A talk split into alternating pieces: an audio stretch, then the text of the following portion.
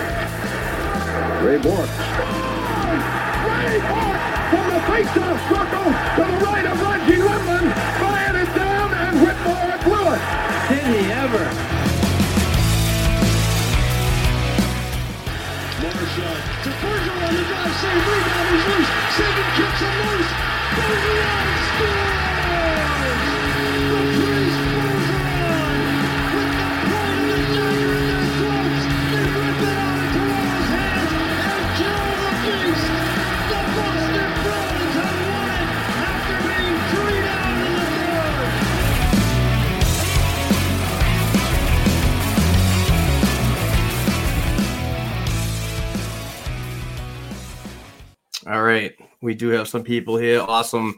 This is the Black and Gold Hockey Podcast, episode 279. This is the live stream. This is the pregame six Boston Bruins versus the Carolina Hurricanes live stream. So um, please uh, stay active on here and ask us um, questions in the chat. We will try to answer them as much as possible as we lead up to puck drop from TD Garden uh, in Boston against uh, the Hurricanes. So hopefully, hopefully we get a big win tonight and, and stay alive in this series. Uh, but joining me is uh, fellow Black and Gold Hockey podcast host Dominic Tiano. Dom, what's up, bud? Oh, not much, buddy. All excited for tonight. See what happens. Absolutely, it should be a should be a good one. Um, we do have the benefit of the doubt of playing well at home in this these playoffs in, in this first round. So uh, hopefully that is uh, going to be on our side. And also Jeremy Swayman is getting the start in net, and he is uh, pretty damn good at home this uh, in these playoffs. So we got that going for us. And let's not forget, uh, Lindholm is back, and uh, Trent Frederic subs in on uh, the left side on line three for uh, who's he replacing? Um, but it is Wagner, I believe. Wagner, yeah. Just waiting for Kevin O'Keefe to come in. Like I said, if you want to participate in the show, please hit us up in the comments with some Bruins related questions. We will try to get to as many as possible. And thank you very much for the people that are already here in the stream and enjoying this so far. Mr. Mark Brooks works at TD Garden as a physician, and he's a good Merrimack guy. So all right, so 11 12 getting it done tonight. Got a feeling. Uh, He's he- Mark Brooks has a feeling about the third line tonight and how effective it's going to be. What do you think, Dom? I was uh, kind of pulling for Frederic to come back in for tonight, and I have a lot of reasons for it. Um, one, uh, the three of us talked weeks ago about what the Bruins had to do against uh, the the Hurricanes to win this series. I went into great detail, and, and the two of you agreed. And and the problem was, uh, they started out well in game one and game two, uh, but they couldn't put the puck in. And here's what the problem was: is there were too many flybys. Um, I, I think I specifically mentioned uh, that that um, Mark Messier spoke about it. Uh, even highlighted one with Jake DeBrusk. Um, so Frederic brings that net front. He doesn't fly by. He goes to the net, and uh, you know they they need that. The other thing too, and uh, funny is before we we came live, I was checking out some stats. As everybody knows, the Hurricanes are the most penalized uh, team in, in the league during the regular season. So I went back and looked at game by game, and I, I think you'll find that the vast majority of their regulation losses, uh, where they lost by two or more goals, uh, they were frustrated, and it showed up, showed up in the penalty minutes where uh, they took foolish and unnecessary penalties, and and we saw that against the Bruins. So I think if the, the, the key for the Bruins is to get the puck in behind the, the defenseman, go after it, which is where Frederic is going to help. Um, and you know, spread the Canes out. You go up, go back to the point, spreading them out so that they're not all collapsing to the net, similar to the, what the Bruins do. Remember, the Canes play, play more a man on man than a zone coverage, but they do collapse. So if you can spread that out, get the guys to the front of the net, and get those damn shots from the point through, which is what we saw in games three and four in Boston, then they have a good chance. Right. No, I agree with that.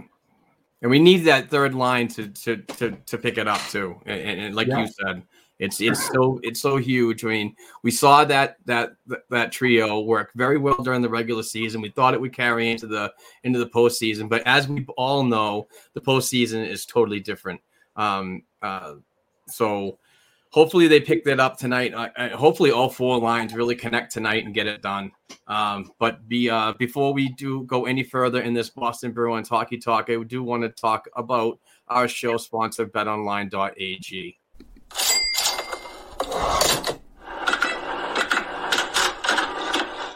Our partners at BetOnline.ag continue to be the number one source for all your betting needs and sports information and have been trusted by millions for over 25 years.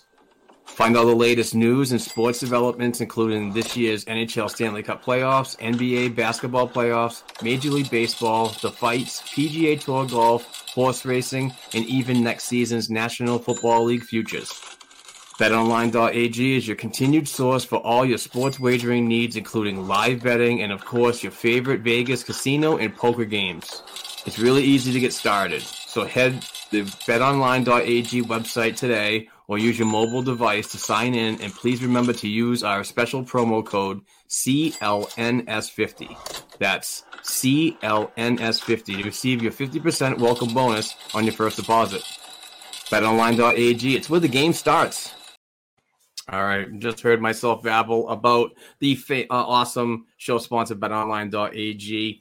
Don't forget to use that promo code CLNS50 if you sign up and do some gambling and do it safely. Andrew Taverna, you degenerate, use your gambling safely.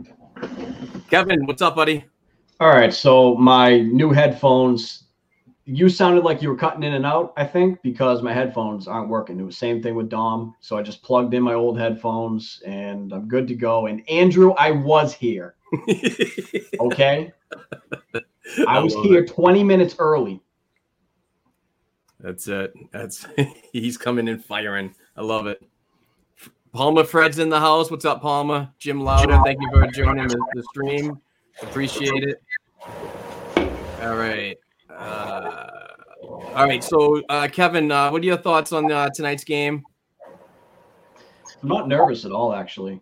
Um, I'm feeling pretty confident about this team on home ice tonight. Having last change, I think. Um, I think Cassidy. I, I, for both teams. I think both both coaches have been outcoached when it comes to playing in their own arenas, and I don't expect that to change tonight. I think Cassidy um, will be able to make whatever changes are needed um, to get this win.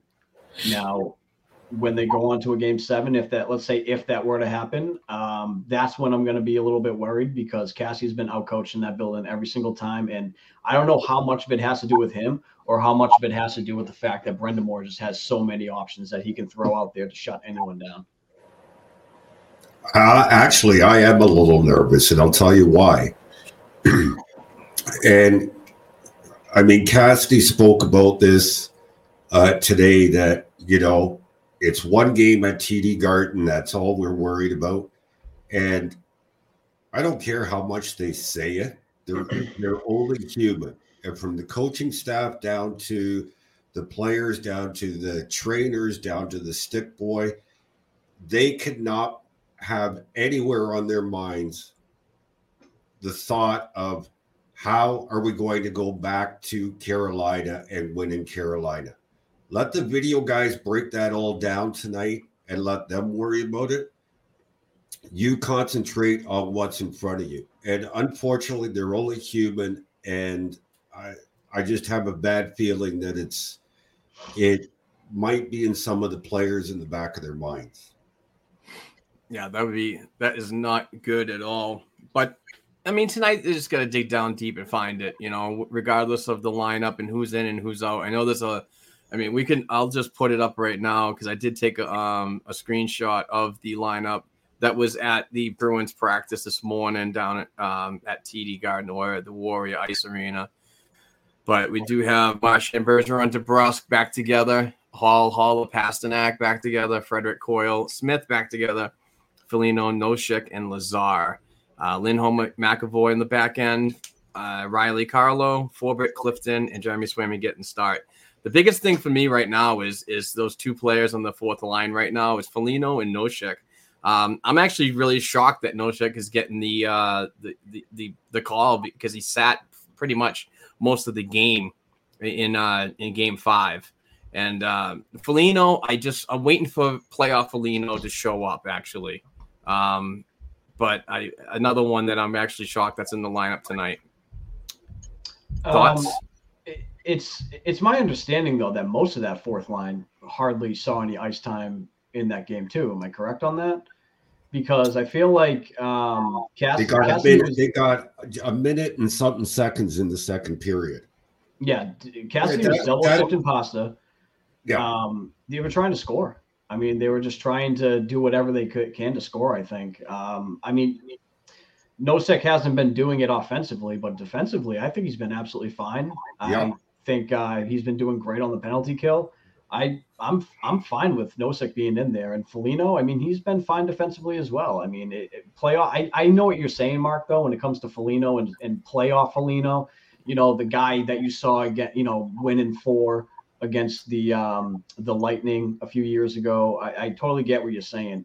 I don't know if we're ever going to get that guy, but um, he has he has been energized. I mean, I've seen him in games, you know, creating chances. That fourth line's just snake bitten. They're not getting anything through. And if that fourth line could break through, that would be huge because they had a lot of chances early on in the season. I mean, sorry, in the series. And I just think that I just think that that is your. I don't know if it's your best lineup though. I, I would like to see Blidh in there. I really would.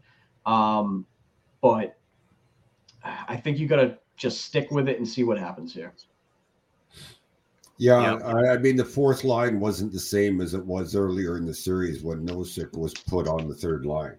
Uh, I I have no problem with with the three of them together because uh, when they play, they play hard. They're it's a hard shift. Uh, you can trust them defensively, but they can also uh, create momentum and spend time in the offensive zone.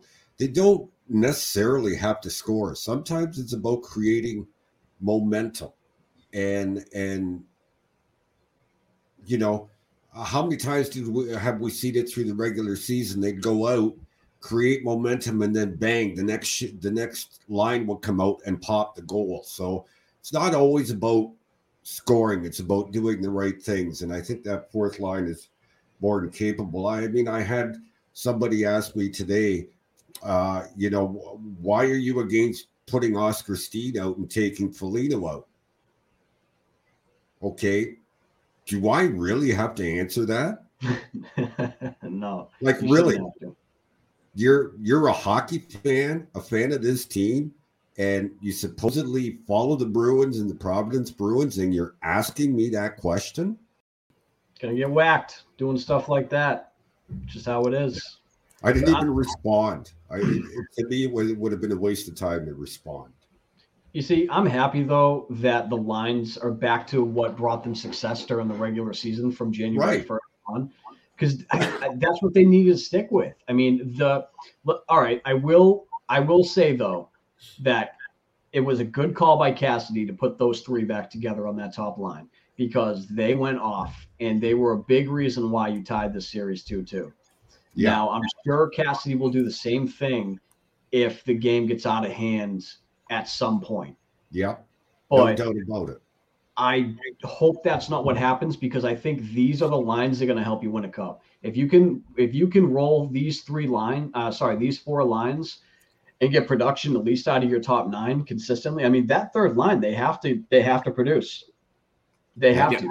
Trent Frederic has to stay out of the box. He has to make smart plays. Um, Smith's got to get going. Smith has to get going. I mean, he had a, a lightning bug area in the um, uh, in the season where he popped off for like eight goals and I think it was like 10 games or something like that. And ever since then, he's been quiet on the goal front. Um, he needs to get going. I think Coyle, um, Coyle's been great, even though he hasn't been producing. He, he's very strong on the puck.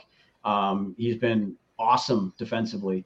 I, I love Coyle. I mean, how can you not love him? I mean, I understand there's people out there who think he's overpaid, this and that. I don't think so. This guy is a freaking workhorse. You know, last season was an anomaly. He was hurt. He wasn't he wasn't able to be the Coyle that he can be. And I just think that Hall and Pasta together create magic, and they need to get that magic going, regardless if Pastrnak is dealing with an injury or not. Those two need to get going. And Bergeron and Marchand, you've been here before. You need to just get that going. And DeBrusk, you've been here before. You've been here your entire career. You don't even know what the Bruins are without the playoffs. So get it going. Yeah, and touching on getting it going, I want to uh, highlight Lance Scavetta's uh, question here. I think it's vital the Bruins get in play with the lead. Uh, Carolina is a different team when they are behind. Um, yeah, and that about every team. Oh, true. No, true. But particularly in this series, I find that it's the Bruins come out really hard, but it almost seems like the the six to ten minute mark. That's it. It's almost like they're done and they just can't push any further. And and Carolina just uh, exposes a lot of weaknesses that the Bruins are, are showing and and and capitalizing. They're they're they're finishing. And you know it's, night and day on the home. And you know the if you're at carolina you're at boston i totally get that. The home ice is so important. Uh, each crowd is going to be you know wild no matter where you go. But um you really just got to find it and you got to finish. And you have to play all 60 minutes and and don't let up on a team like this because it we've we've seen it in the past five games this this carolina team can really make you look like real silly Yeah. Yeah, and I'll tell you the other thing. Uh, game five was a wasted performance by Jeremy Swayman. They need that Jeremy Swayman tonight. Making some of the saves he made were he shouldn't have made, and he made them. That's what they need tonight. And correct me if I'm wrong. This will be he's he hasn't played four games in a row yet, right? never started Um, for So they need that Jeremy Swayman tonight. And um, if you're down after the first and he's let in a couple of goals, um, I don't know what you do. I like I I really don't know what you do. So let's hope he shows up. Lindholm is going to be key, uh, as is Reilly. And you know, there's going to be a lot of people come at me for this, but for a lot of reasons, I'm glad Grizz is not in the lineup. I have to agree with that. I Just agree. from just from what it's been happening in the past, it's, it almost seems like his injury is really uh, hindering his total performance. Yeah, You know, and I think that Bruce has that trust in him and that veteran kind of trust that they have together. That even eighty percent of a Matt Grzelcyk is still better than calling somebody up from the Black Aces or or having somebody else come in that's going to be in a rotationary uh, spot. But you know, I But think they don't even have to call anybody up. Bart, they got Reilly, they got Brown. right. Uh, you know, it's just I don't think Grizz was even eighty percent. I, Jeez. You know, No. I I think you'd be lucky to say he was at sixty percent of himself. Interesting. And Grzelcyk, um, I mean, he's he's not a physical guy, whether he's healthy or not. And one thing we have been seeing from Reilly, including these playoffs, is he's been Yeah. getting physical. He's been taking hits and he's been giving hits. He's getting into the corners. He's doing those things. And I think that's a big part of winning against a team like this, who is pretty heavy. They're pretty heavy. I mean, they Oh, yeah. they they hit. They they play they play really big with the puck. Uh, I mean, that Staal line alone. I mean, Jesus. I mean, they play heavy, and you got to have a guy out there who can take it. And I love Grizz. I think he's a top four defenseman. I really do. But with him being injured the way he is, and with Reilly being able to give you that physical aspect, and also being able to transition the puck as well, he can transition the puck. I think that's your best bet tonight. And um, Reilly Carlo has worked fantastic um, in the past, and I'd like to see that continue tonight. Um, you know, and if it's not working, Reilly McAvoy has worked absolutely fantastic, and Lindholm can play with anyone. So Yeah. he would be absolutely fine next to Carlo. Um, I'm, I'm excited to see how this pans out. I really am. But um, going back a little bit on Swayman, um, you know, at first I thought that first goal that he led up was really soft and something that he had to have. But when I rewatch it and rewatch it and rewatch it, it hit off his pad. So he was redirecting it to the corner the way he was supposed to do. Yeah, He was doing what he was supposed to do. Just unlucky puck luck. It hits off the knob of his stick and goes into the back of the net. I mean, it sucks. It really does. But at the end of the day, it's not something that you can really sit there and go, "Oh my God, you could have controlled that 100 percent." It's it's shit like that is going to happen at times. And you know, Carolina's been getting a lot of puck luck, a ton. And I think Oh, that's yeah. the biggest reason why, especially in Carolina. In Carolina, they're getting so much puck luck.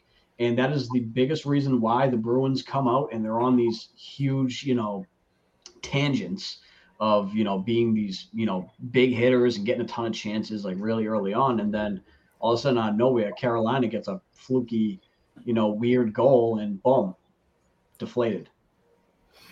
True. Um, Pejman Hajiji is in the house. Welcome back, Pejman. Thank you so much for the constant support. Truly appreciate it. But he brings up not a big analytics guy, but this one is troubling. Boston is first in the NHL in expected goals, four, but only 15 in goals scored. Can't bury chances. Seeing this series making Raanta look like a Hall of Famer. We've been seeing this all season. All Yeah. season long, we've been watching the Bruins make second string, third string goalies look like they should have 10 Vezinas. So it, it's nothing new. it goes back to what I said earlier: net front and no flybys. You watch this team closely. Go back and watch 82 regular season games and five playoff games, and there's flybys in front of the net. The net. Nobody stops. Patrice Bergeron stops, but he's about the only one. True. All right, uh, just reading uh, some of these comments. I got to get caught up here. Allison brings one in talking about Tony DeAngelo, who actually leads the Hurricanes in points. He's got a goal and seven assists. Now, there's there's two things that the Bruins have to do. Don't buy into his nonsense or anybody else on the Hurricanes right now. That all they're trying to do is basically bait you into taking a penalty. We've seen it with uh, the Forbort thing and uh, and and Domi. I, I keep wanting to call him Ty Domi all the time, but um, yeah, but It works. yeah, that uh, Domi and Forbort kind of went at it, blah blah blah, and and basically it, it, hook, line, sinker. You know, we got the penalty, so that's the type of stuff we need to stop doing. And and DeAngelo, uh, you stop him on the points, and don't even pay attention to him when he's chirping you because he's just gonna get. Everybody's gonna try to get everybody off their game tonight. I think you gotta get you. I think you gotta get uh, Tony DeAngelo at uh, freaking ten game. I mean, sorry, a ten minute misconduct get him out for 10 minutes. Figure out Well, a way to I do mentioned, it. I mentioned Get this in the last podcast.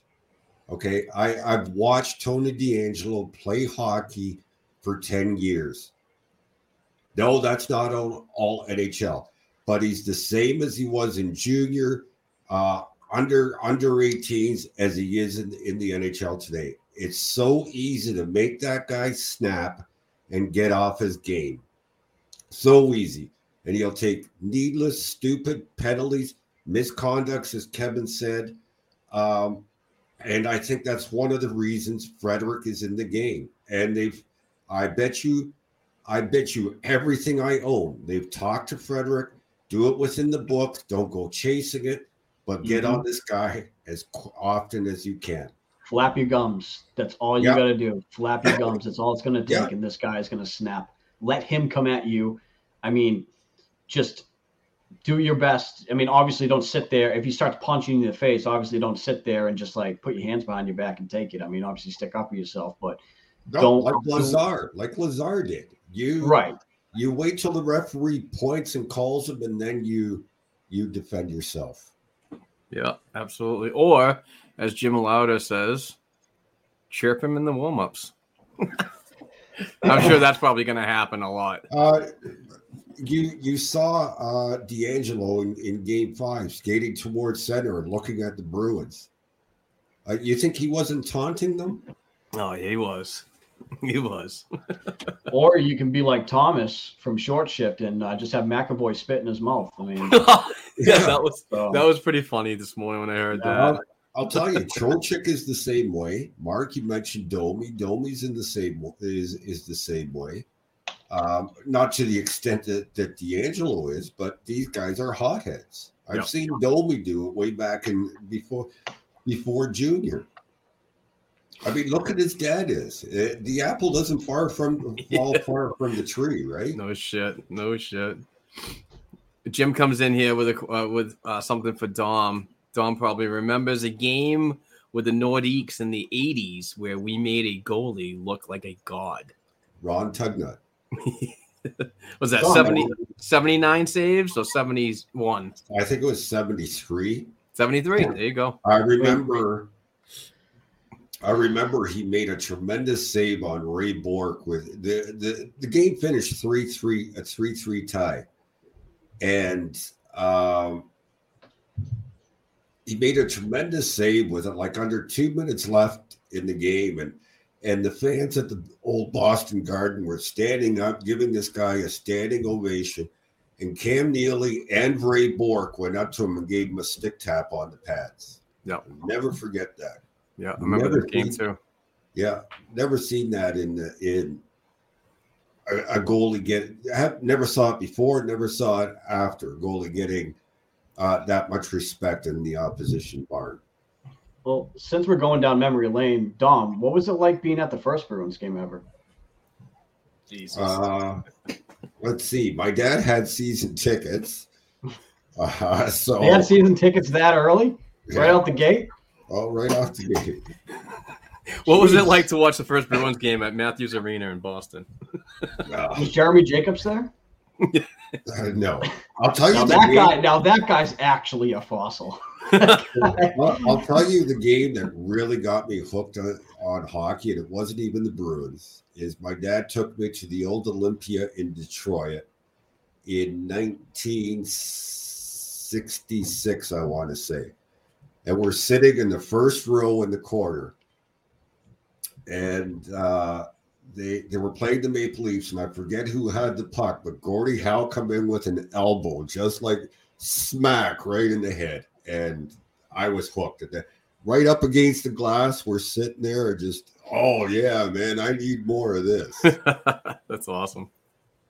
Yeah, my my uh my throwbacks are like uh watching Joe Thornton play his last home game ever as a Boston Bruin wearing the Pooh Bear jerseys. Uh, I was six rows up from the um, from the benches. So I was more behind the Philadelphia Flyers bench. That's who they were playing. We lost five to one, but Joe Thornton scored on a uh, breakaway that game for his final goal as a Boston Bruin. And Andrew Raycroft got a goal scored off the back of his helmet and into the net when it went off the glass and came back and hit him in the helmet went into the net. Uh, that was a fun game. Uh, I, I, was literally watching players get stitched up on the bench. I was so close. Uh, on the Flyers bench, one of the guys actually was getting stitched up on the bench because he uh, got uh, pretty good gash. So that was a really cool experience. That was a lot of fun. I got a funny, I got a funny story, Andrew Raycroft story for you. And I asked him on the Morning Brew podcast, and he doesn't remember it. So it was Maple Leaf Gardens in Toronto. Um, I I don't remember the year, but um, there was a skirmish in front of Raycroft. They gave the little, you know, hack to Gary Roberts on the shin pads, right? And uh, things started to get uh, a lot of pushing and stuff, and uh, um, but the play kept going, so it ended up down in the in the leaf end, right? And got a whistle down there, and and Roberts makes a V line for for Crawford, and Kyle McLaren's got him from the leaf blue line all the way back with his stick in the midsection. Um, trying to hold him back, and Roberts just kept coming. And and uh, Roberts, I was close enough to hear. He says, "I'm fucking scoring on you on the next shift." Right? Whoa, whoa, whoa, whoa, whoa! I have to, I have to report what he.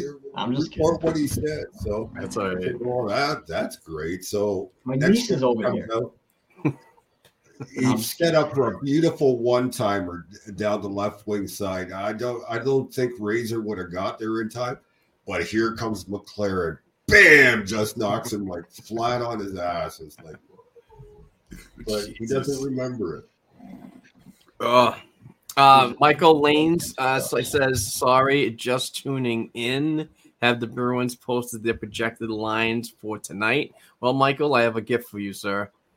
They do. They did earlier. These are not the pregame lineups, but it's something that's close enough. We posted this a little earlier, so there you go, buddy. Take a quick look. I'll put that up for a couple seconds so you can take a quick peek, and then I'll take it down. All right. All right. So what are we going to talk about now? Ugh. The first and second line. Okay, yeah, perfect. I I would I would have been okay if they left uh Pastrnak with uh, Bergeron and Marchand for tonight because hmm. they can avoid the matchup. But if you remember last week when we we talked, I don't think it was on the podcast, but we talked privately. Said you know in Carolina they need to break them up. They need to because they put the Staal line up against them, and you've now shut them down. Okay, at least separately, Staal can only shut down or work try to shut down fifty percent of them, That's the whole idea. Right? So I, I would have been fine if they left them together for tonight, but in Carolina, I think they absolutely have to split them up. Brett Howard's in the house. What up, Brett? Yo, yo, yo! Great Good. inspirational piece uh, speech today, getting the team fired up. And every time Brett does one of those, they win. Brett absolutely hates Nosek right now with a passion. hates him. I don't understand why. I don't get it. I don't know. I don't know. He Um, tries to explain it to me, but I'm just like, dude, I don't know.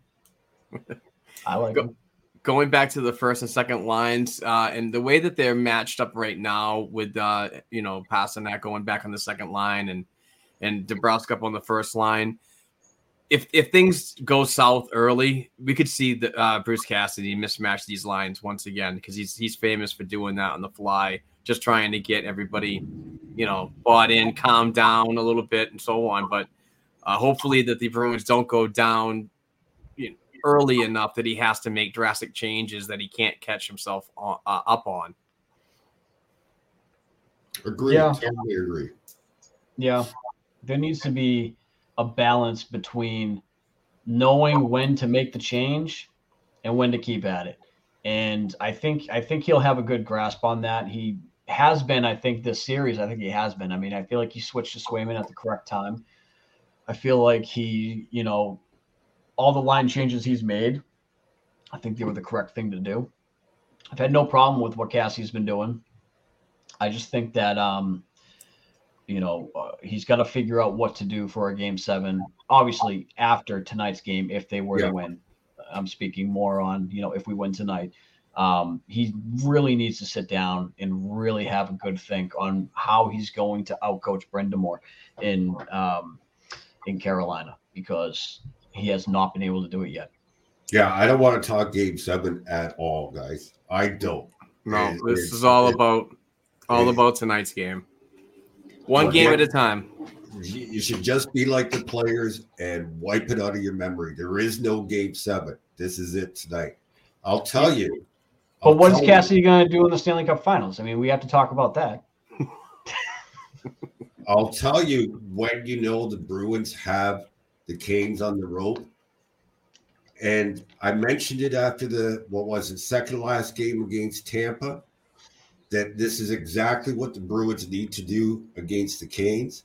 If you see the Canes starting to flip the puck out, you know those high lobs out to to center ice, uh, as opposed to moving the puck the way they normally do Got him you on their know you heels. have them on the ropes.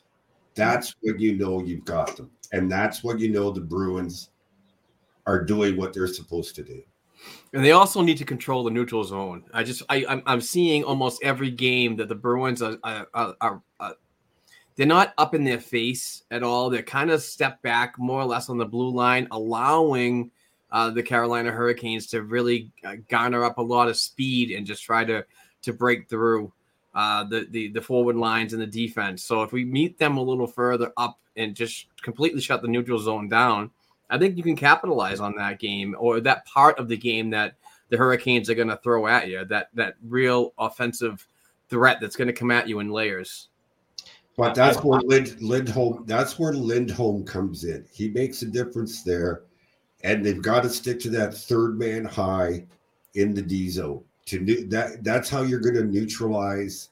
Sorry, in the O zone. That's how you're going to neutralize uh, Carolina, their breakout and getting it on the forecheck.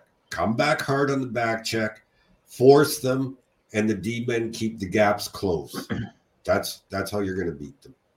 Yeah, I agree with all that. I think first and foremost, though, I think the most important piece that they need to work on tonight and be able to excel in is getting traffic in front of Raanta Yeah, because they have not done that. Raanta's been seeing mostly everything.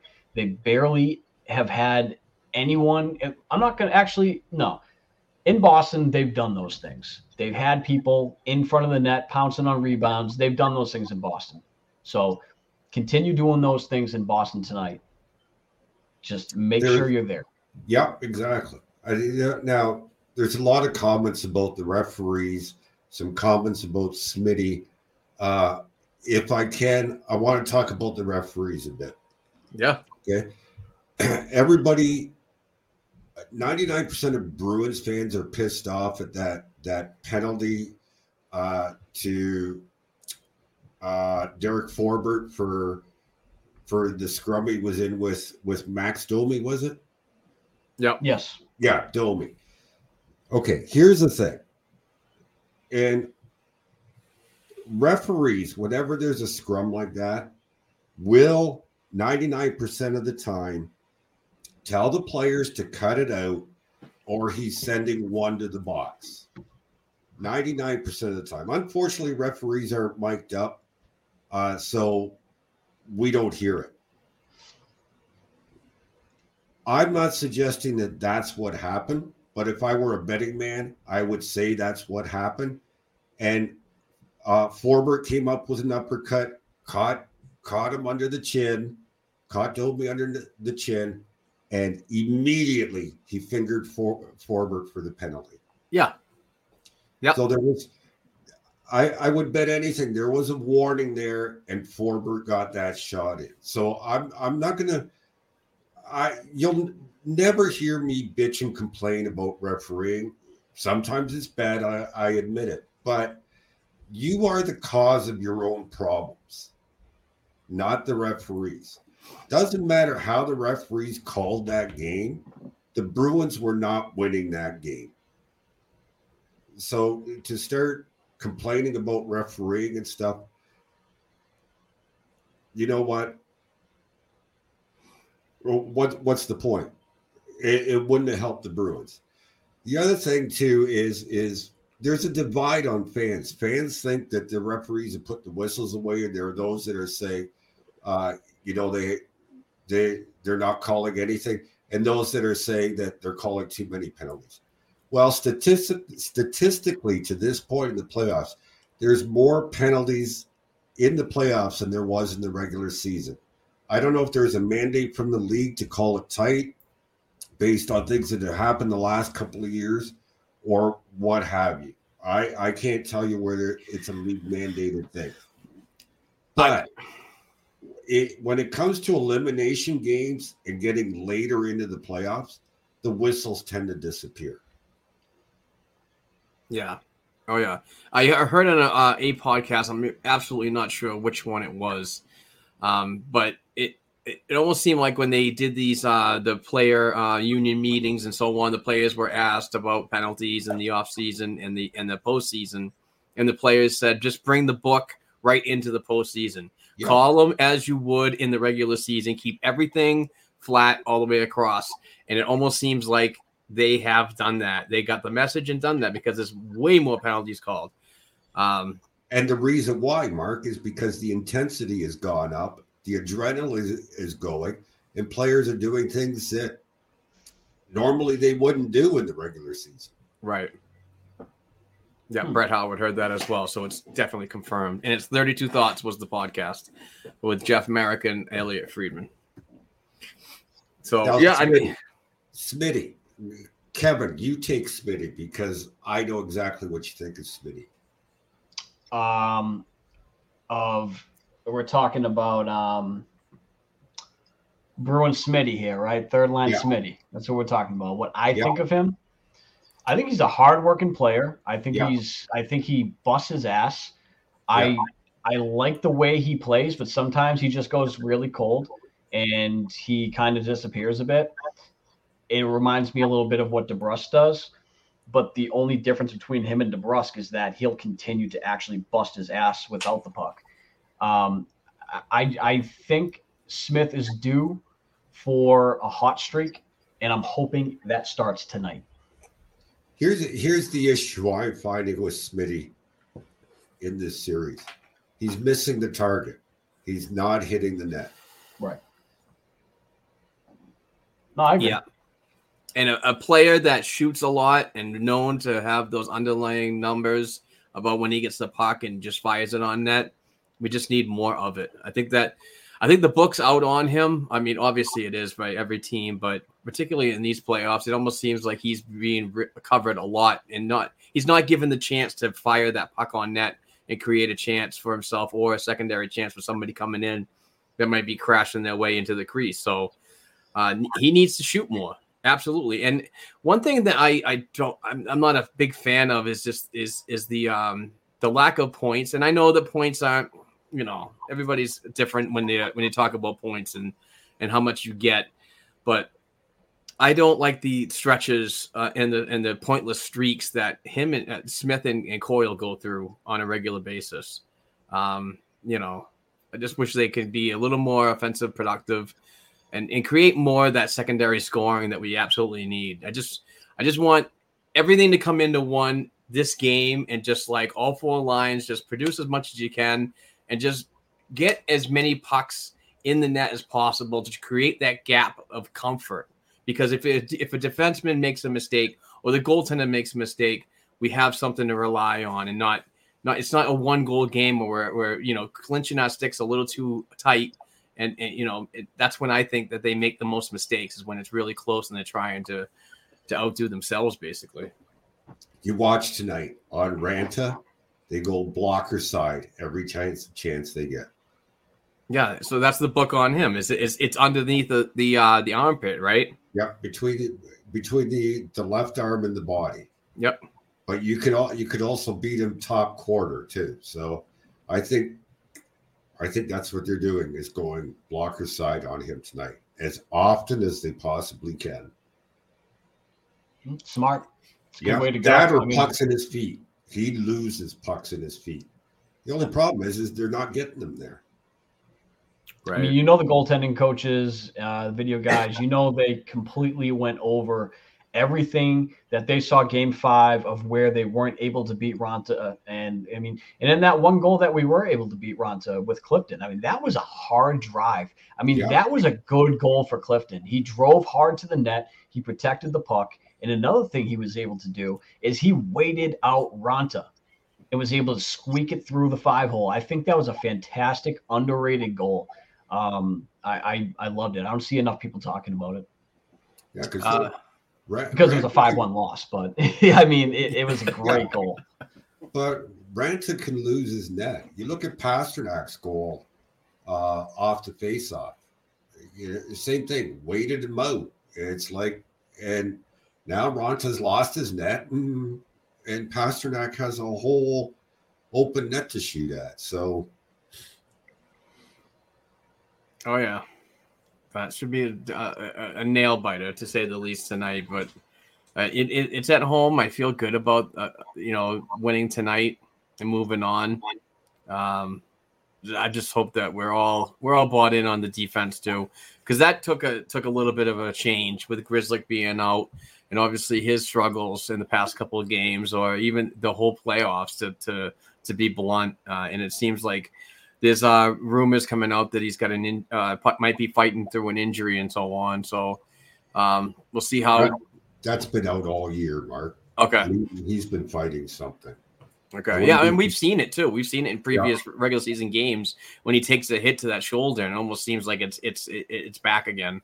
I wouldn't be surprised to find out he needs surgery in the off season. Well, you bring I him- hope not. Do, um, I know he's got term a little bit anyway, but what do you do with Grizzly at this point?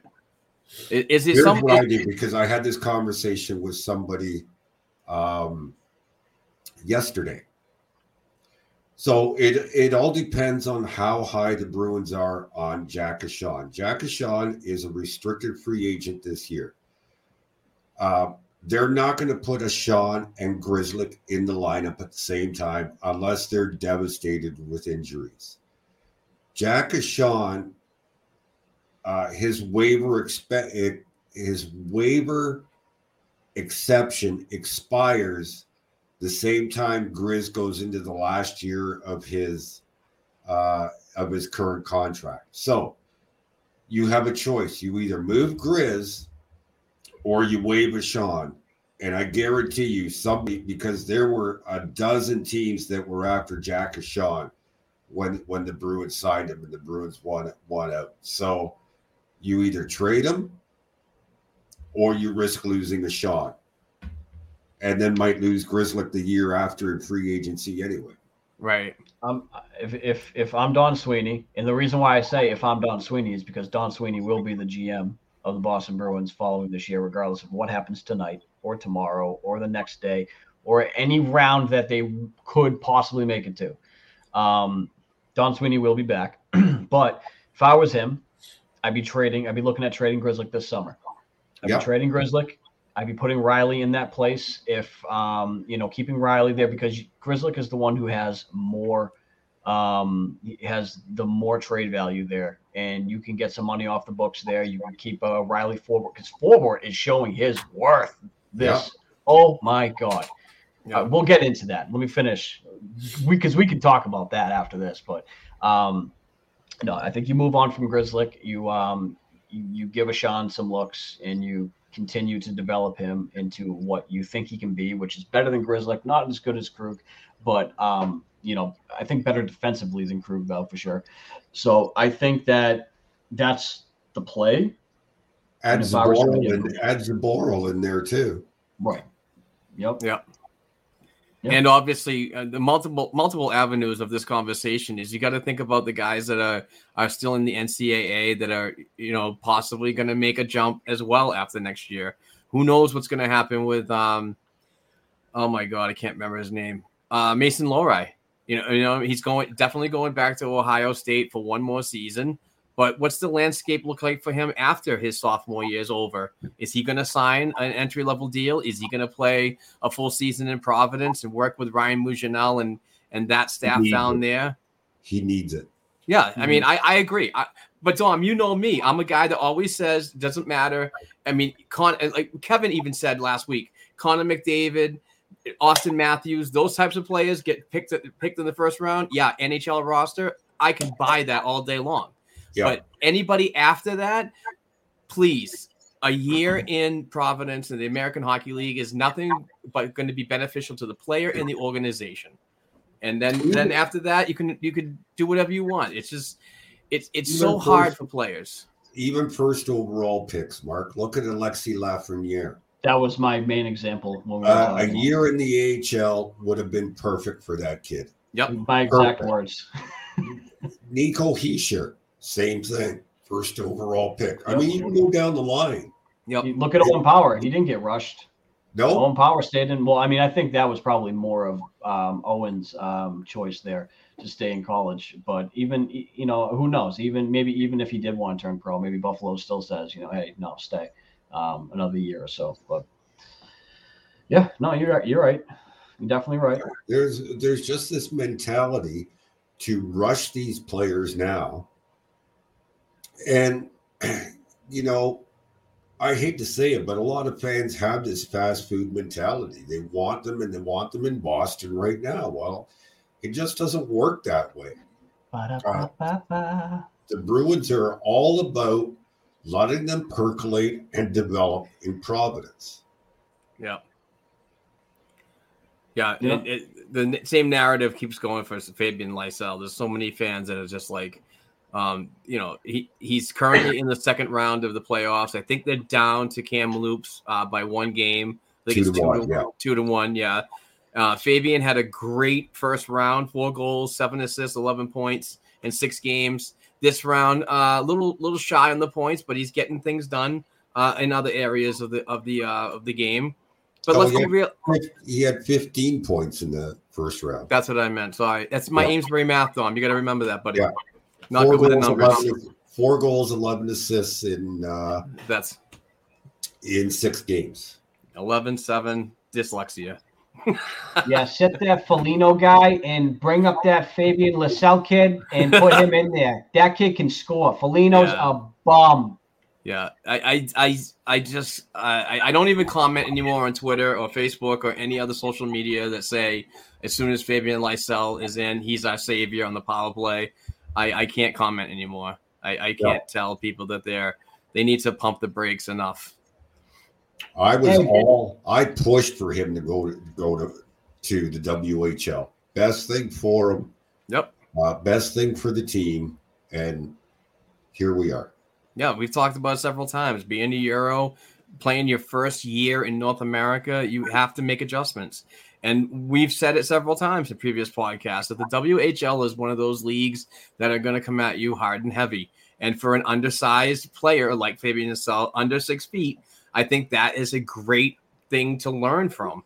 You're gonna you're gonna you're gonna learn to use your skills like stick handling in a phone book, but you're also gonna know that there's somebody coming at you too. So now you have to react. Your timing, your your your vision, and your mobility out of certain situations all gets it's all part of development. There's no need to rush that. And once he gets to the NHL, it's going to be on full display. And the the NHL playoffs is not the place to bring these guys in. It's not. It, it's just to expose Fabian Lysell to this right now is a detriment to to his development. It just, you know, I people are all for it because Don Sweeney just happened to mention, you know, Boston was a possibility. Well, Oh my god, he You know- spoon spoon fed that to the media. yeah, media. Don spoon fed it. Did you guys see yeah. that Don Sweeney said? He said uh, that uh, Fabian Lysell's going to be in the playoffs, guys. So get ready for that. Sit that bum pasta. The guy can't even score. Yeah, it, it's it's you know Don Sweeney is he has to feed information to the fans that they want to hear.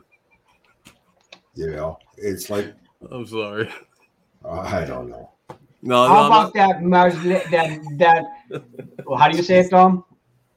What- Georgi Merkulov. How about that Georgi Merkulov kid? I, I heard that he's gonna be a, a number one center. Bring him in, dude. Haula can't do crap out there. He hasn't even All right. scored a goal.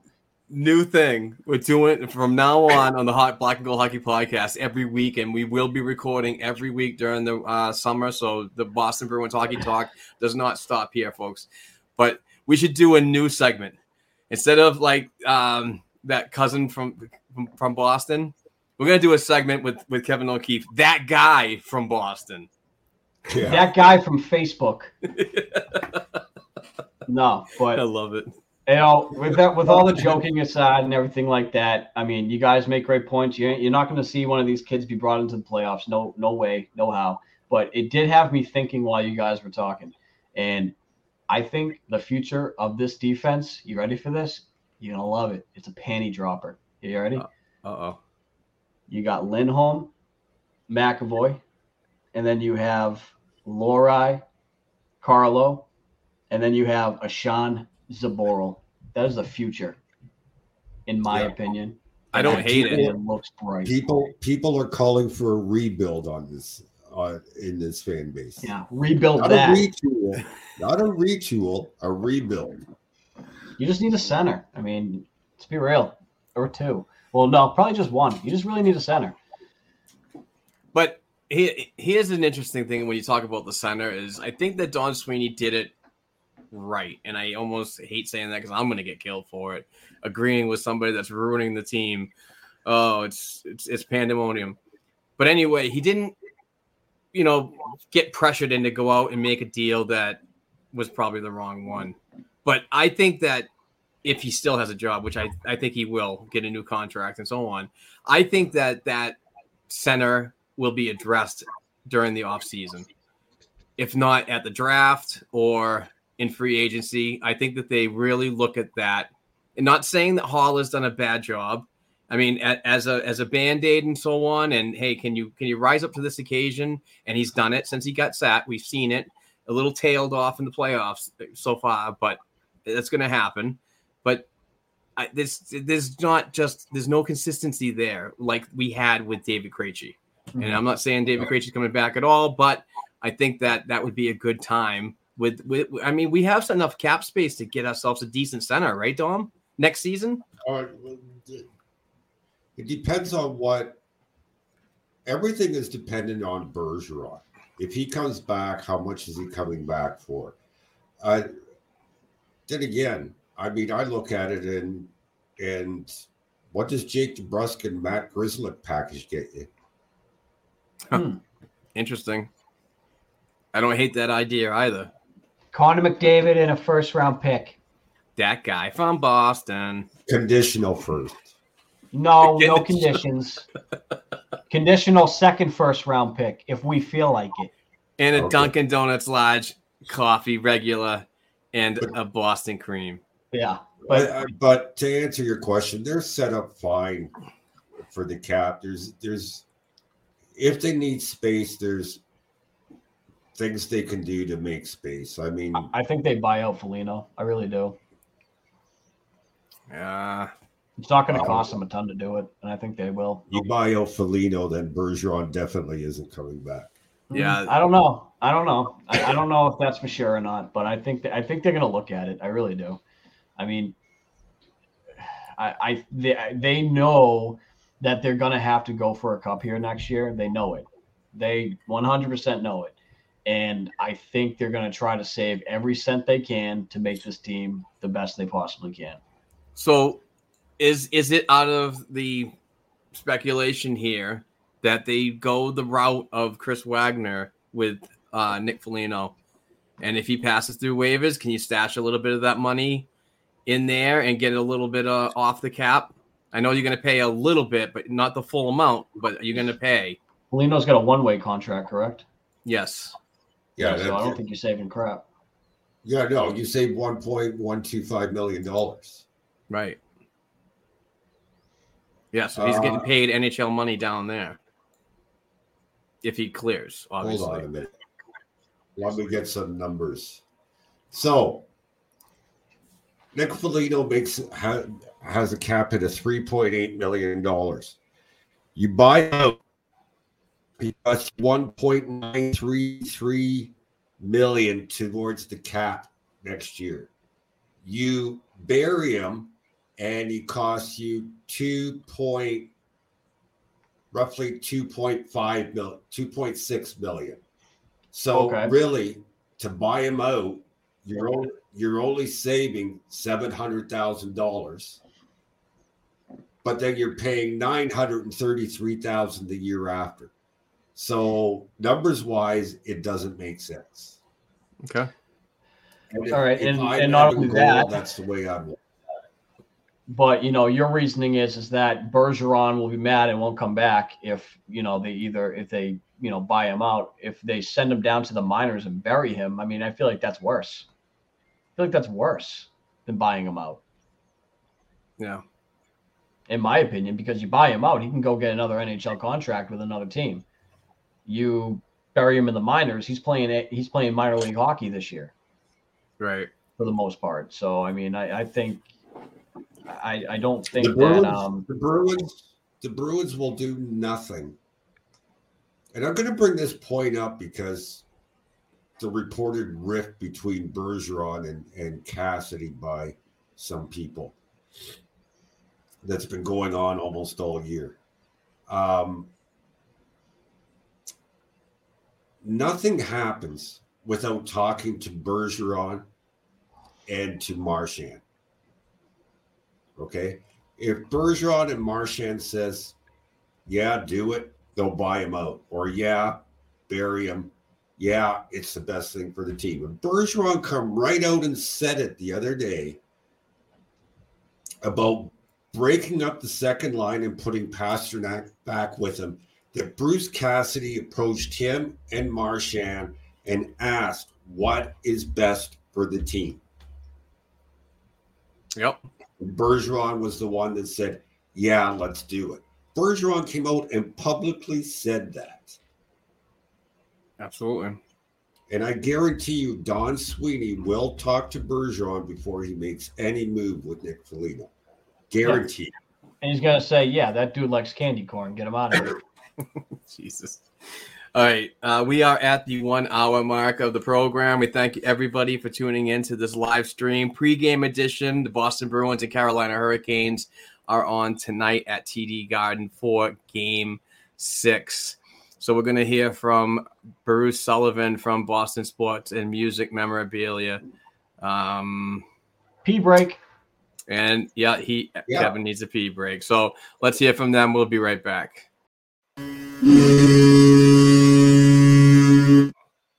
Hey, this is Bruce from Boston Sports and Music with our black and gold memorabilia moment of the week. We just hosted Bruins legendary Hall of Fame goalie Gerry Cheevers, and we've got some great memorabilia from the Cheevers signing, including jerseys for just $79, pucks for 34, and photos starting at just $29.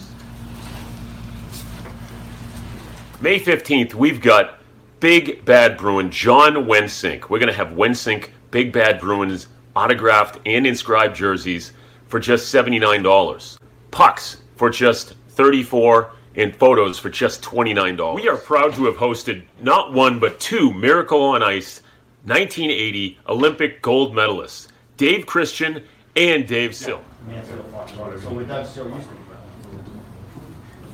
And you can buy something from the Dave Silk, Dave Christian Legend Collection. Take home this blue style or white style Miracle 80 jersey, dual signed by Dave Christian and Dave Silk. JSA authenticated and yours for just 135. Or grab these JSA authenticated USA hockey pucks, hand signed by Dave Christian, yours for just $44. Or grab this Dave Christian inscribed JSA authenticated photo against the Soviet Union, yours for just $44. Take home this Dave Silk Miracle on Ice 8x10 photo for $44. Or these miracle pucks for 44, JSA authenticated. This 8x10 against the Soviet Union, inscribed, JSA authenticated, $44. Or the USA Hockey Dave Silk puck, yours, JSA authenticated, $44. And on May 30th, we've got Buzz Schneider, another Miracle on Ice gold medalist, coming your way. For more information on our dozens of hand signed Bruins collectibles, visit us at our Facebook page, Boston Sports and Music Memorabilia, or email me directly at bostonsportsandmusic at gmail.com. And be sure to tune in each week, right here, to the Black and Gold Hockey Podcast. Let's go!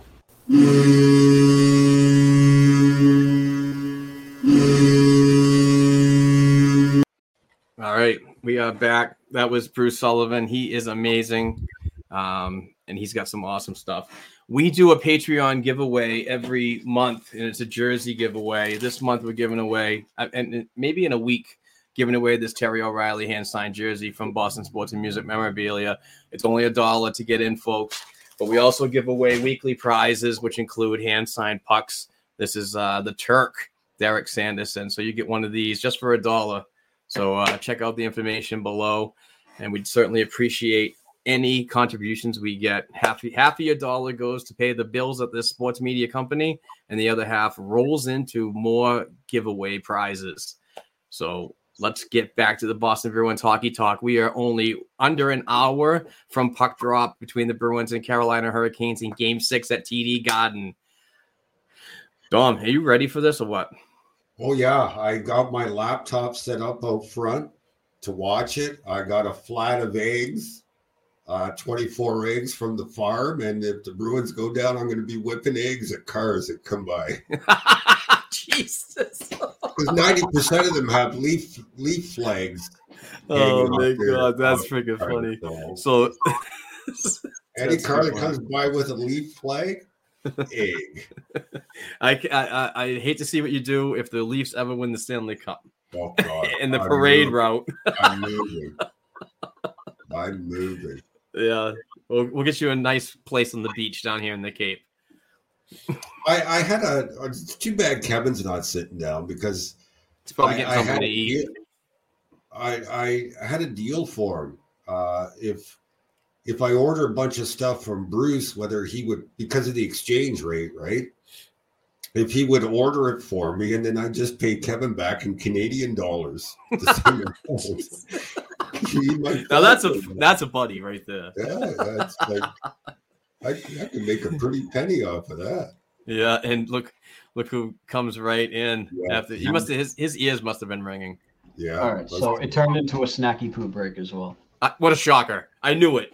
Jeez. I'm surprised he. Yo, there it is, hanging off his beard there. I haven't even eaten it yet. I brought it with me. Oh, We know it's right there. I'm just kidding. All right. I got to bring this up though. Go for it. So it needs to be said and it needs to be talked about. You need to prepare yourselves, regardless of what you may think, what your opinion is. It doesn't even matter. You need to prepare yourself for the fact that this could possibly be the last time you ever see Patrice Bergeron play in a Boston Bruins uniform. And if not a Boston Bruins uniform, the last time in the TD Garden Ouch. it's just the truth about it, regardless of what we think. That We narrative no has been going out around Twitter a lot We've lately. got no idea. So when you're watching this game tonight, do not turn it off. If the Bruins are losing six to one in the third period, do not turn it off. Turn it off because you never know it, and you may regret it. Jeez. That's uh that's harsh, man. I mean, it's putting like bad memories in my head. I don't want to see that guy go. I'm a huge fan of Patrice. You know, he's been just a a stalwart in this in this organization and just a somebody that you you you I thought would have been a captain a long time ago, but I I totally get the whole Zdeno Chara thing. But damn, dude, well, he was though. He was. He was Yeah. captain with with Bergeron. Yeah. But yeah, that's that's something to think about. And hopefully You know, he didn't he didn't want any to do any deals. I get it. He, I think he just at his point in his career, he's not a selfish person. I think he just wants to do a year by year and evaluate his body, what he can put up, you know, put up with because I'll tell you, in my opinion, I think this year I've seen a lot more of the opponent go after Patrice to try to get him under his skin and possibly knock that line out, which is most likely alongside uh, Brad Marchand. It's just a, probably a, a tactic that other teams have to get under the skin. But I'm seeing a lot more like physical activity after whistles, like players going after Patrice. And they, there's another disturbing side to that too. Is there's there's just nobody on the Bruins roster that actually goes up and you know does anything about it. Like you know, if somebody back in the day hit Gretzky like that, McSorley was not far behind to to to really just beat the wheels off of somebody.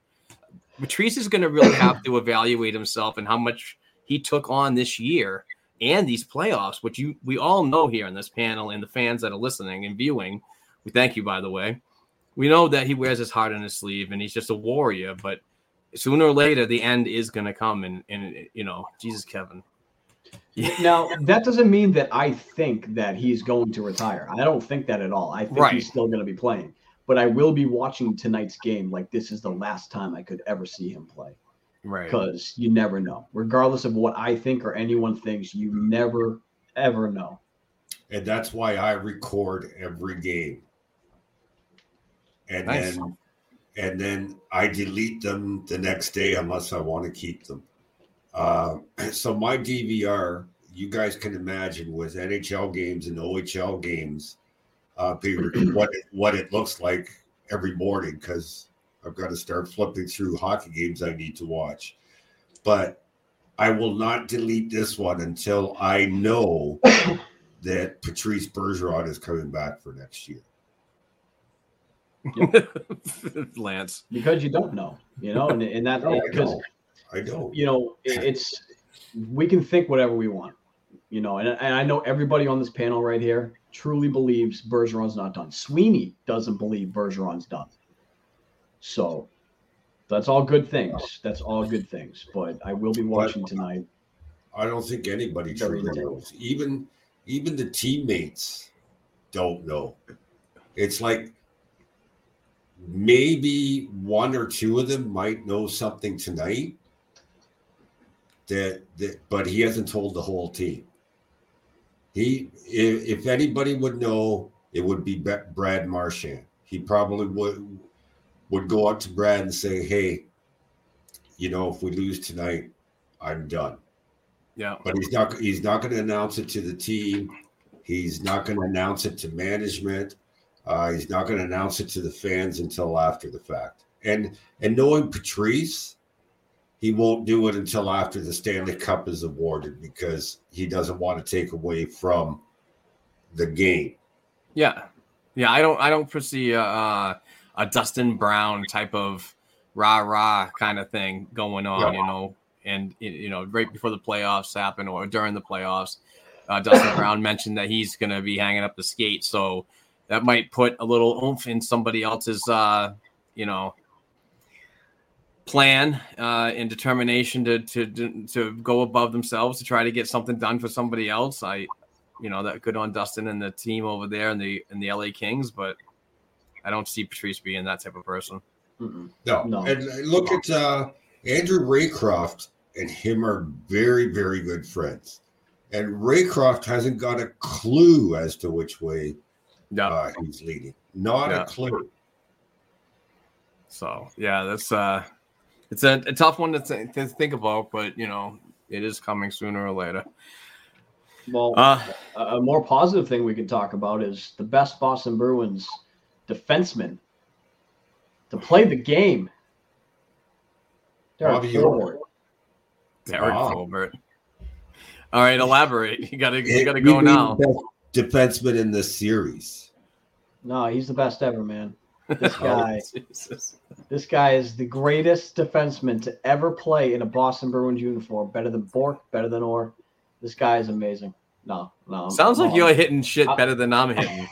I'm obviously joking, but no, this series, this guy has been absolutely phenomenal. I mean, Oh my god, the way he's getting his body in front of shots, and he's he's not doing it in a way where he's screening his goaltender and No, allowing bad goals. He is stopping these shots. I mean, he's doing the one leg down, turning to his side, and, He's killing and giving, giving Swayman the view, he's and he's killing it. blocking the shot. He hasn't done one thing wrong. I mean, Uh, there's been some penalties that you know, like the penalty the other the other night there, but I mean, it's. But he's been near perfect. He's been freaking good. You yeah, my should get a opinion. Forbort jersey. I will. That's what Ali said. I will. I'll get a Forbort jersey. It's not going to be authentic though. That's a lot of money for someone who's not going to be on this team in two years. But honestly, this is this is the reason why they got Derek Forbort uh, for playoff hockey. It's the reason they got Nick Foligno for playoff hockey. Unfortunately, Foligno, unlike Forbort, hasn't shown up yet, and he better show up tonight because he might not get another chance. So, yeah, Forbort was a whipping boy all season long, but you know what? Forbort didn't come here expecting to be a top pair defenseman with Charlie McAvoy.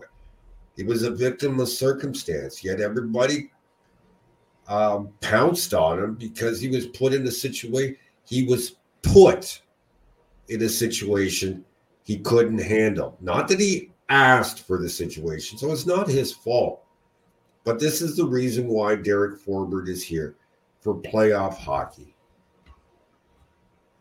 Yep, absolutely, absolutely, and you know, like we've said before in this podcast, um, you know, a lot of people didn't like what they saw out of Forbort out of the gate, but that's because he was put into a situation he never should have been in in the first place. Right. Um, he's been flip flop between pairings. He's never had a consistent pairing really at all. Um, I, but he he's tremendous on that third pairing, exactly where I think he should be. He can play uh, second pairing in a pinch if needed. But that guy is a. Fun, it reminds me of Charlie Coyle. Charlie Coyle, phenomenal third line guy who can play second line in a pinch, but is a fantastic third line guy. One of the best. Forbort, I, I feel the same way about him. He's a fantastic third pairing defenseman. One of the best. So let me ask you guys a question now. Sure.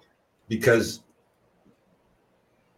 Grizz wasn't getting any PP time when Lindholm was in the uh, in the lineup, Mhm. and he obviously wasn't getting any PK time unless absolutely necessary.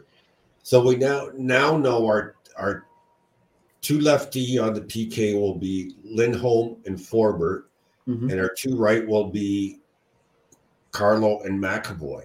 Yep. Now, do you stick with the Lindholm McAvoy pair and the Forbort Carlo pair, which they always are out together on the PK? No, I actually I go um Forbort McAvoy as my top PK unit because I think Because you want a puck mover on out with the shutdown guy. and not only that, I think Forbort has been your best penalty killer on defense um, this entire series. I think you get him out there with McAvoy, and then I think Lindholm and Carlo can definitely clean up because Carlo. Let's be let's be honest, he's not had the best series. And no, I but when he's been on, he's been on. Yeah, and so I think having a guy like Lindholm who can really help him out there, especially on the PK, I think that's really good. Not, I mean, that's not saying Forbort can't, but obviously Lindholm is on a different level than Forbort, regardless of how well Forbort's played. Um, so I think going Lindholm Carlo for me is the way to go. So your next pairing up after the penalty over then is Reilly and Clifton. How do you feel about that? That's true. I don't know how I feel about that actually. I think Clifton's been having himself a pretty good series, and I think Reilly's been okay too. So I mean, I don't I don't think I'd feel too horrible about that. Yeah, I'm not. Oh, it, it depends on what you who shows up and not. Sometimes like Clifton can be Cliffy hockey, and we all love it, and other times it's just wow, uh, what just happened there? Uh, you know, there's a lot of mistakes that have been happening on this Boston Bruins team throughout the regular season and even into this playoff. So it's just, I don't know. To me, who wants it more? To be totally honest, and and I do agree with the whole um, let's have a stronger, more mobile defenseman with a weaker, more shutdown type of guy. I like that mix up um, when it comes to penalty kill power play. Mhm. Especially when you have guys like Bergeron and Marchand out there who, like that, can create a chance off the rush on a penalty. Or or even, and I'm I'm going to say it. I'm going to say it. DeBrusk and Coyle. Yep, them too. Yeah. Absolutely. Because- Especially the three on three during the regular season. Those two are magic. Yeah, so, They mean, were they yeah. were magic, and they're ma- they were they more than held their own on the PK together, which is why I think Cassidy moved him to the third line with with Coyle. Don't you think? Yeah. Prior to It makes sense. And Definitely we are getting sense. Cliffy. We are getting playoff Clifton here. We definitely are, in my opinion. He, he's been My great. my problem with Clifton over the years is how long does it last, right. right? I'm hoping at least tonight. and Saturday if it goes beyond tonight, But we're not talking about that, Dom. right? We're not. Yeah, okay. So that's why I just mentioned tonight. As, so I don't get you yelled at again for mentioning a game seven. as you know, I don't make predictions unless it comes to OHL hockey. So let's have both of your opinion or pre- predictions for tonight. Why are you Four- doing this? Four to two, Boston. You know where I'm going with this? 6 1 Boston. Wow. All right, So- Dominator, let's hear it. He's not oh, I going don't, I to don't make predictions. I I told, I told you from the beginning. I don't make I know. predictions unless it comes. I was just to- trying to coax you into it. I have a bad feeling it's going to overtime. Ooh, Stop. ooh.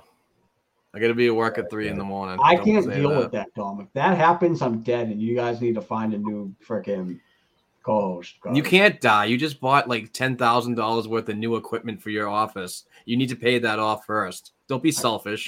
Pay your Yeah. damn creditors. And the, It is the, paid off. Oh, it is. there is a All out of problem. pocket. there is a problem with your new equipment, though, Kevin. What? Yeah, there's a chicken wing see hanging you. out of it. What is that? I can still see you. Oh, oh, oh, oh, oh, oh. Uh, knock, knock, knock, knock, knock. All right. All right, are we just gonna do this now? Are we just gonna? No, no, we're gonna uh, see if uh, some uh, folks on the, in the chat want to participate in some questions. There is a quick question right there. Why did we get rid of Kruger? So And Facebook Facebook users been type, typing in here a couple of questions, and which ones I don't understand. I, I we didn't get rid of Kruger; he signed with another team.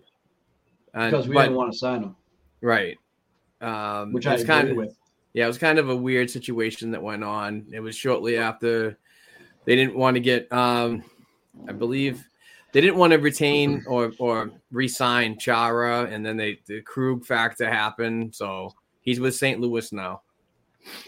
the, the, the- just like they won't have Grzelcyk and Sean on the roster at the same time, they were done with the Grzelcyk Krug on the roster at the same time. Yep. That goes back to 2019 um, in the playoffs. So Grizz was under contract, I believe, at the time, so they let Krug walk. Grzelcyk was a lot cheaper. Uh, Krug was going to get paid handsomely, and we see that he did. So, um, hate to say it, guys, but it's a business, and sometimes you have to make a business decision, and that's all that was. Yeah, It's true. Yeah, I, I mean, I just think that we're trying to uh, the experiment of smaller defensemen. I think might be kind of weaning its way out.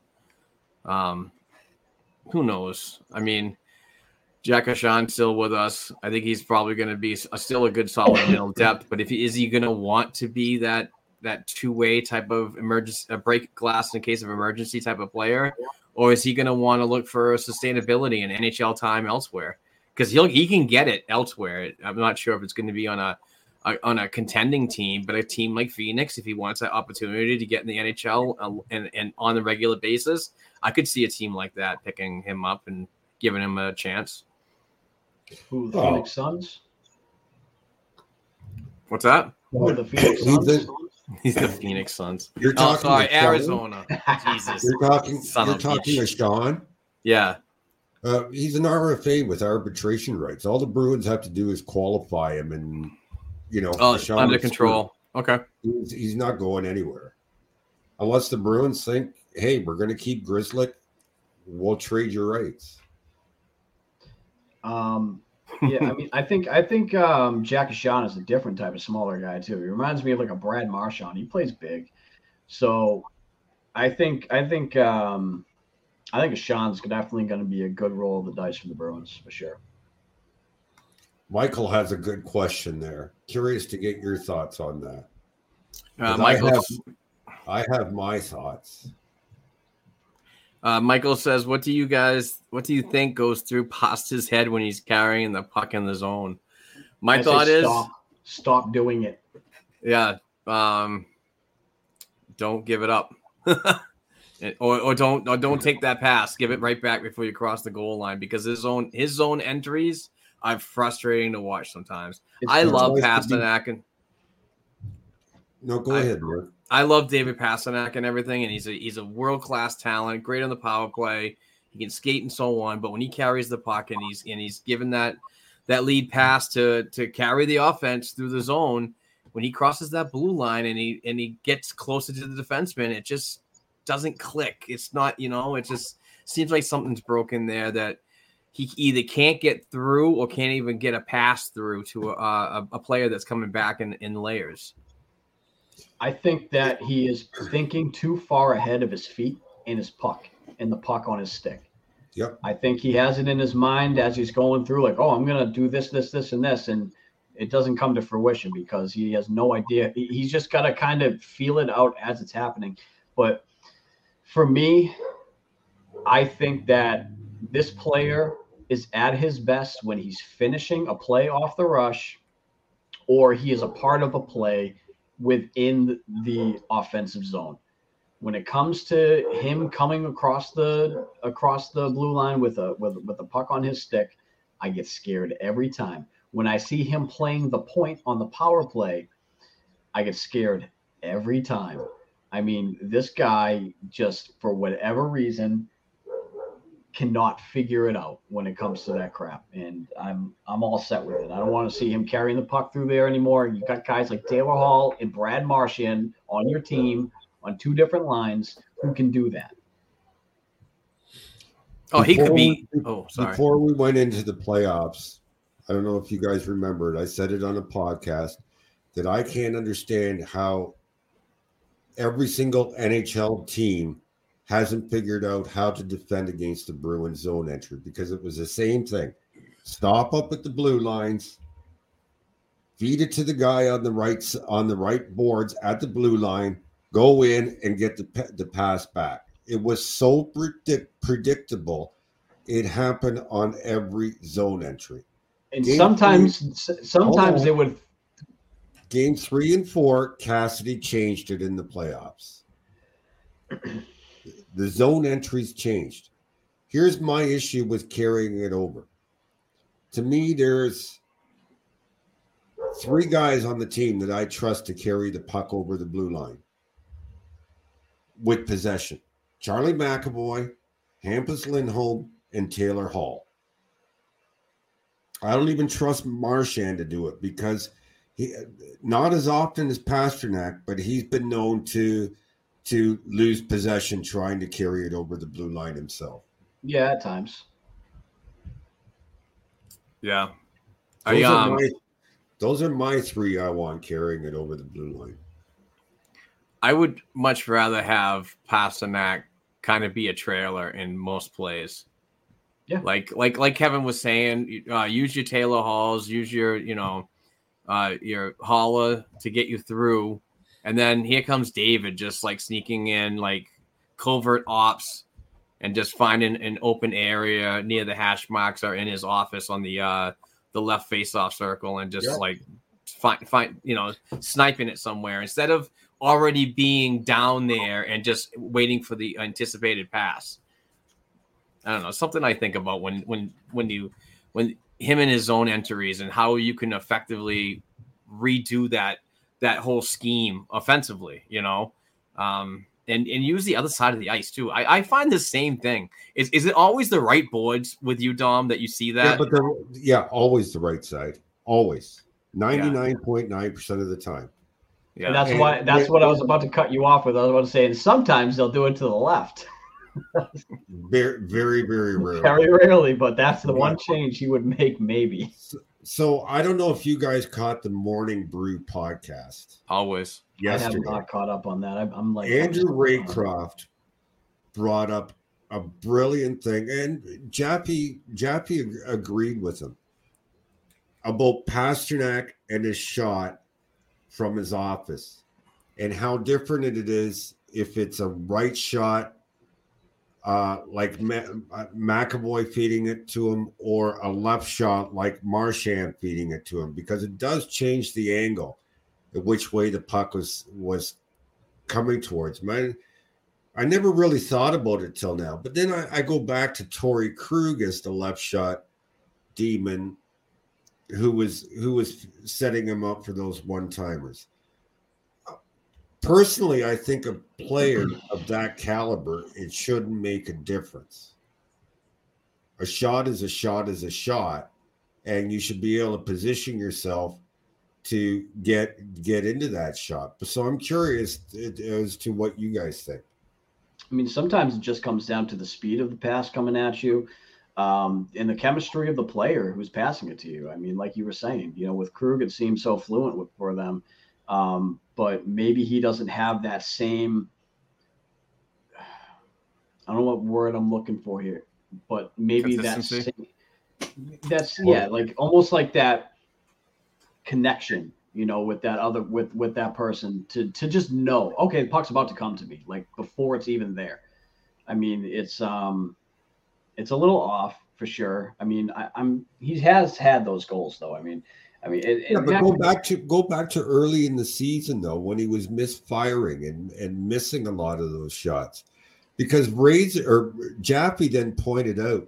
Let's not forget too the spin on the puck coming off a left-handed shot is different than the spin on the puck coming off a right-handed shot. I also feel like he was in his head a lot at the beginning of the season i Yeah. i don't think he was fully present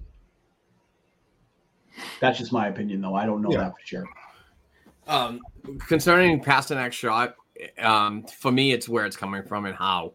Uh, if you have a natural uh, sh- uh, passing player that's just you know with him, or it's coming on the backhand, those are the ones that I find uh, Pasternak gets really complicated with.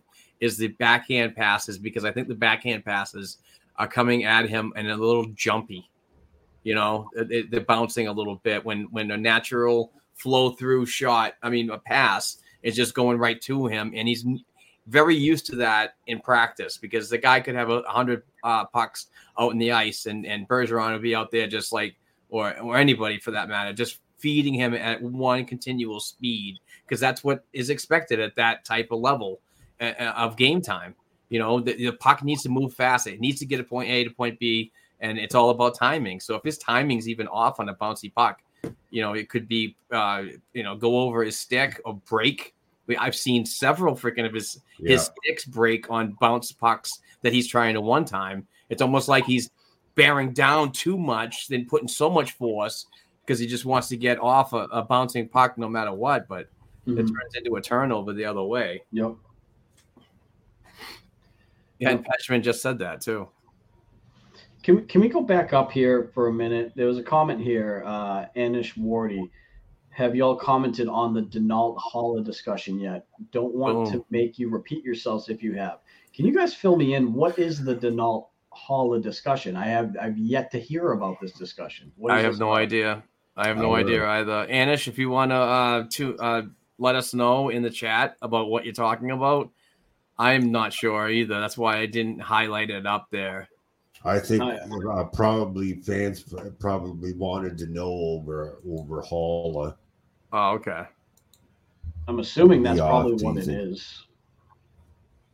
Uh, Yeah, So I mean, I, I don't know whether to speak on it or not because I don't know if that's what he meant by it. But if that is what he meant by it, I mean, um, you know, hindsight's twenty twenty.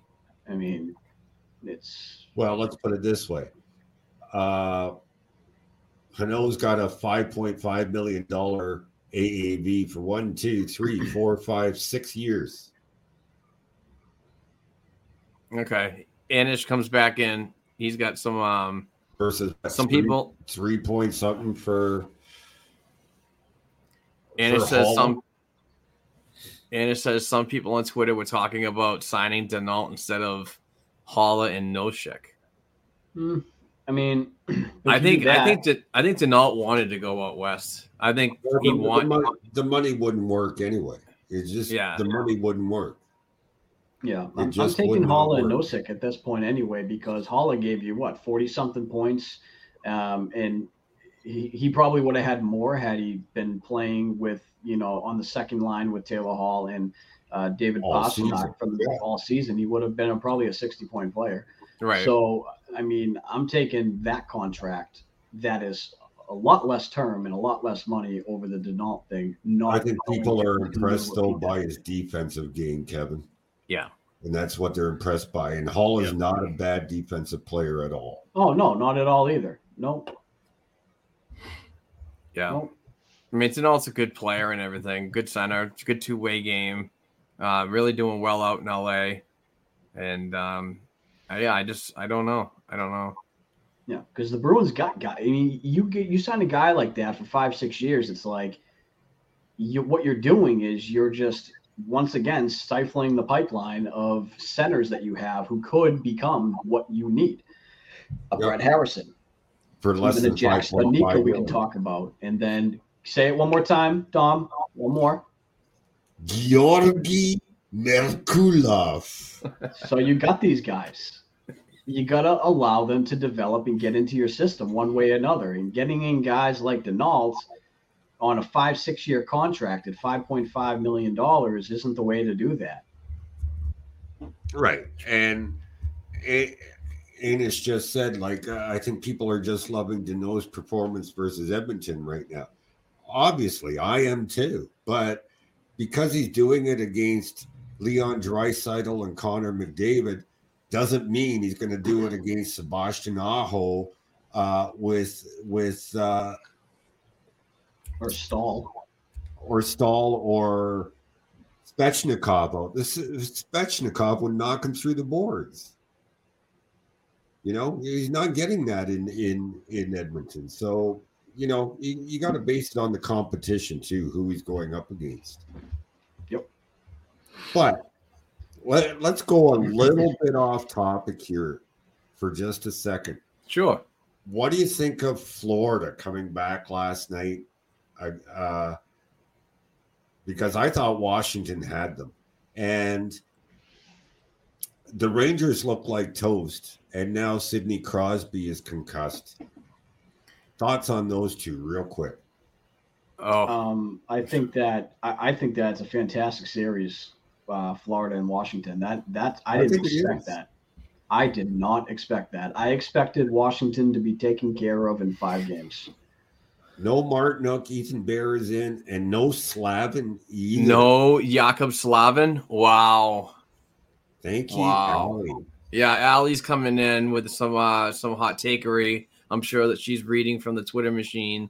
But I need to highlight this. Wait, Slavin's not in tonight, Boom, Nope. check it out. Or Martinook, and Ethan Bear. Ethan Bear's in.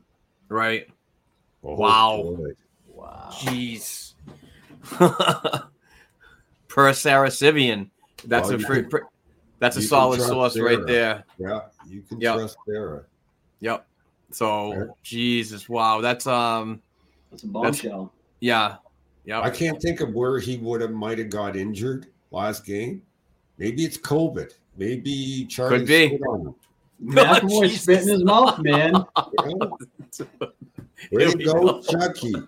If, if the Bruins win this series, Chucky will now be MVP of the series. Jesus. Thomas Nystrom's probably going, oh shit, I called that. COVID protocol.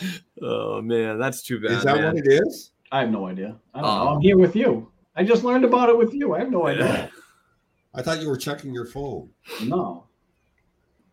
But regardless of of this update from um I was wrong. She said Slavin is on the ice. All right. Wow. All right. Uh, that was a. I was hoping that was Oh, going to be the. Jesus. I'm 61 years old and you're giving me a heart attack. Wow. All right. Non-trusted source. They're going 7D. That makes sense on the road for them. Well, yeah, because they expect that uh, that DeAngelo is going to lose his cool and be sitting for 10 minutes here and there. Probably. Nothing like getting yourself ready for something stupid. Yeah. All right. Um, we got about 20 minutes to go before the game time or projected game time. I hope nobody stole my eggs. I love it. I got I got something. I got something we can do here. What's up? I got something for you while I was out, Mark, today. What'd you get? I think Hopefully, it's not a sub because it's going to go bad because I'm not going to be able to eat it. I think you'll love this. You ready? What is. I hate you. That's so dumb. What is it? May the Something- fourth be with you, Mark. It's Oh, stupid Star Wars. Unrealistic. Wait, blah, blah, wait, blah. wait. I got to make a quick phone call. All right. Hey, Captain Picard, get, can you get the Enterprise after that Millennium Falcon and blow it out of the stars? For context here, Mark hates Star Wars, Star Trek, Harry Not Potter, anything like that. He hates I'm it. old guy yells at cloud. I'm no fun. So I had to show him that. I picked that up today. It's Is that a going my skateboard? computer. No, it's a it's a it's a photo that I'm putting right up above my uh, computer desk. here. Cool. Where's your Dougie Hamilton jersey? yeah. Look at all the jerseys over there. He looks like an Ian Bott or uh, Bruins low starter kit. I, I literally my room this room has been completely destroyed and taken apart. I'm like trying to redo everything. It's an absolute mess right now. I'm gonna be putting all my Bruins jerseys on the back wall over there, uh, like so that you- way you can see them. Uh, the Bruins jerseys will be all over there and stuff. So Just don't put them in the window. It's a fire hazard. it's a fire hazard. Yeah. Uh, well, I'm not gonna put them on the window. that's a that's a design flaw. Nice. All right, people. As always, we thank you for the participation in this live stream. If you have any more Bruins related questions, uh, fire away for the last couple of minutes. We got about 20 minutes between now and puck drop. So if uh, there's nothing else going on, we're probably just going to wrap it up now, or we can keep going a little while longer. I want to keep it for the people, by the people. I think it's a good time to end it. Give us time to get ready for the game. You know, get our get our game dinner slash All right, snacks going. Done. Done. Yeah, I gotta, I gotta make sure my eggs aren't boiling or hard boiled out there, so I can throw them at those leaf cars that come by. All right, all right, yeah, let's do that because I want, and you get better get video of this this egg toss, and I want to see this. I'll, I'll, how am I gonna video myself throwing eggs? You have two hands, multitask. I won't get the car in the picture. All right, let's let's wrap this up right now. Let's talk about our Patreon account. Uh, we do have a Patreon account. You can check out the details right there. You donate one dollar per episode. We do about four episodes to six episodes a month, depending on the situation and what's going on. But it's a small investment to help us, our small sports media company, and uh, it also creates opportunities for you to win some fantastic hand signed prizes like this. Terry O'Reilly fully authenticated jersey. Taz just for a dollar guys. This we give these away. We give a different player away every month. These we do once a month. And like hand signed pucks from I think that's Eddie Johnston. We give these away every week. So this week's winner is our favorite Krista P. That is the Den at Den Mama so congratulations Krista you're an amazing person, and thank you so much for the financial support. And if you want to be eligible, please check out that information below. Sign up today, get involved. I hopefully will be sending you some hand signed Bruins memorabilia from a current player or an alumni member. Well, anyway, thank you very much to Black and Gold Hockey Podcast co-host Dom Tiano and Kevin O'Keefe for joining me this afternoon, uh, leading up to this Boston Bruins Game Six. Um, one more time around the panel, how we feeling? Go ahead, Don. I'm just here to watch the game. I, Look at him, cool, cool as a cucumber. No, know, it, I don't. I don't get nervous about things I can't control. True, It's like watch it and enjoy it. right? You are you are the Black and Gold Hockey Podcast Miyagi. I'm just I'm just I'm just saying it. God, Miyagi. I'm feeling cool as a cucumber. Let's go! You know, Yes. as you, as you can tell, I got my hair cut yesterday, right? Yeah, and you didn't dye your faux hawk gold, black and gold. The, So the girl didn't have gold to put black and gold in, and you know, the poor girls are still getting harassed by. you go to a hairdresser? Yeah, just let me finish the story, okay? So, uh, Don goes to a hairdresser. can I finish the story? Sure, about your hairdressing. Go ahead. So the poor girls in there, they still get harassed by people because they still mandate masks. And when you're like two feet away from somebody, I don't have a problem with it. I still wear a mask wherever I go. I still wear a mask when I go to work. I got COVID. The first time I went out without a mask, I got COVID three weeks ago. So I don't screw around. So this guy had come in without an appointment, and there were other people that that said they that had appointments they or they walked away and said they they would come back when when they could get them in and stuff and uh the the two girls were debating whether they should take him or not and it was it wasn't because they didn't think they they just didn't want somebody coming in and swearing at them because they were being sworn at all day and i said don't worry about it i'm here i'll stay with you until until it was only half an hour till closing right Right. I said, I'll stay here till close. Oh, no, but these guys get really bad. I, I said, don't worry about it. I got a second degree black belt in karate. You think they're, they're going to be scared shitless of me or I'm going to be scared shitless of them? So, really? I said, yeah, I'll sit right there. I, so I had my phone for half an hour. I sat there to make sure nobody abused the girls. That's awesome, and then dude. they, they didn't charge me for my haircut. Oh, dude. You're the man of the people, but I'm also changing your name to Splinter. Miyagi. To what? It's a splinter. Once I once I heard that that green belt and all that stuff and, and black belt, and I'm like, oh, this is your splinter now. no. Uh, Dom, uh, Dom goes to the hairdresser though. Where do you go? To the barber shop. Oh, well, But there's dudes there. yeah. At the barber shop. Yeah. Yeah, where men get their hair cut. Yeah. No, I know. No, no, no, no, no, no, no. We have one barber shop in town, and there's never anybody there. Okay, hands Because in, they're all boys. Leafs fans and they go to the freaking Well- hair salon. Go Bruins in Let's three. go. One, two, three. Go Go Bruins! Let's go bees. Let's go bees. We can do this. We can absolutely do this. Have faith. Thank you, everybody.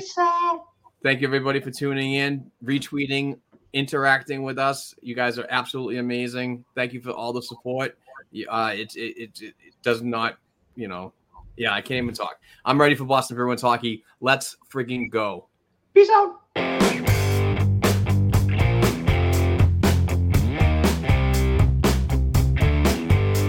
Thanks again for tuning in and supporting this week's episode of the Black and Gold Hockey Podcast. Please give the show a five star rating and write a review on listening platforms such as Apple Podcasts and Spotify Podcasts. If you'd like to contact the show for advertising opportunities or to send us a question or topic idea we should be discussing, please send us an email to black and gold productions llc at gmail.com. Don't forget to share our program on your social media platforms with other hockey fans and follow our Twitter accounts at Black and Gold Pod, at BNG Productions, at Black and Gold 277, and at Kevin underscore O'Keefe 89. Also, please don't forget to check out our official blackandgoldhockey.com website where we cover the Bruins organization from the NHL level down to the prospects worldwide. Peace out.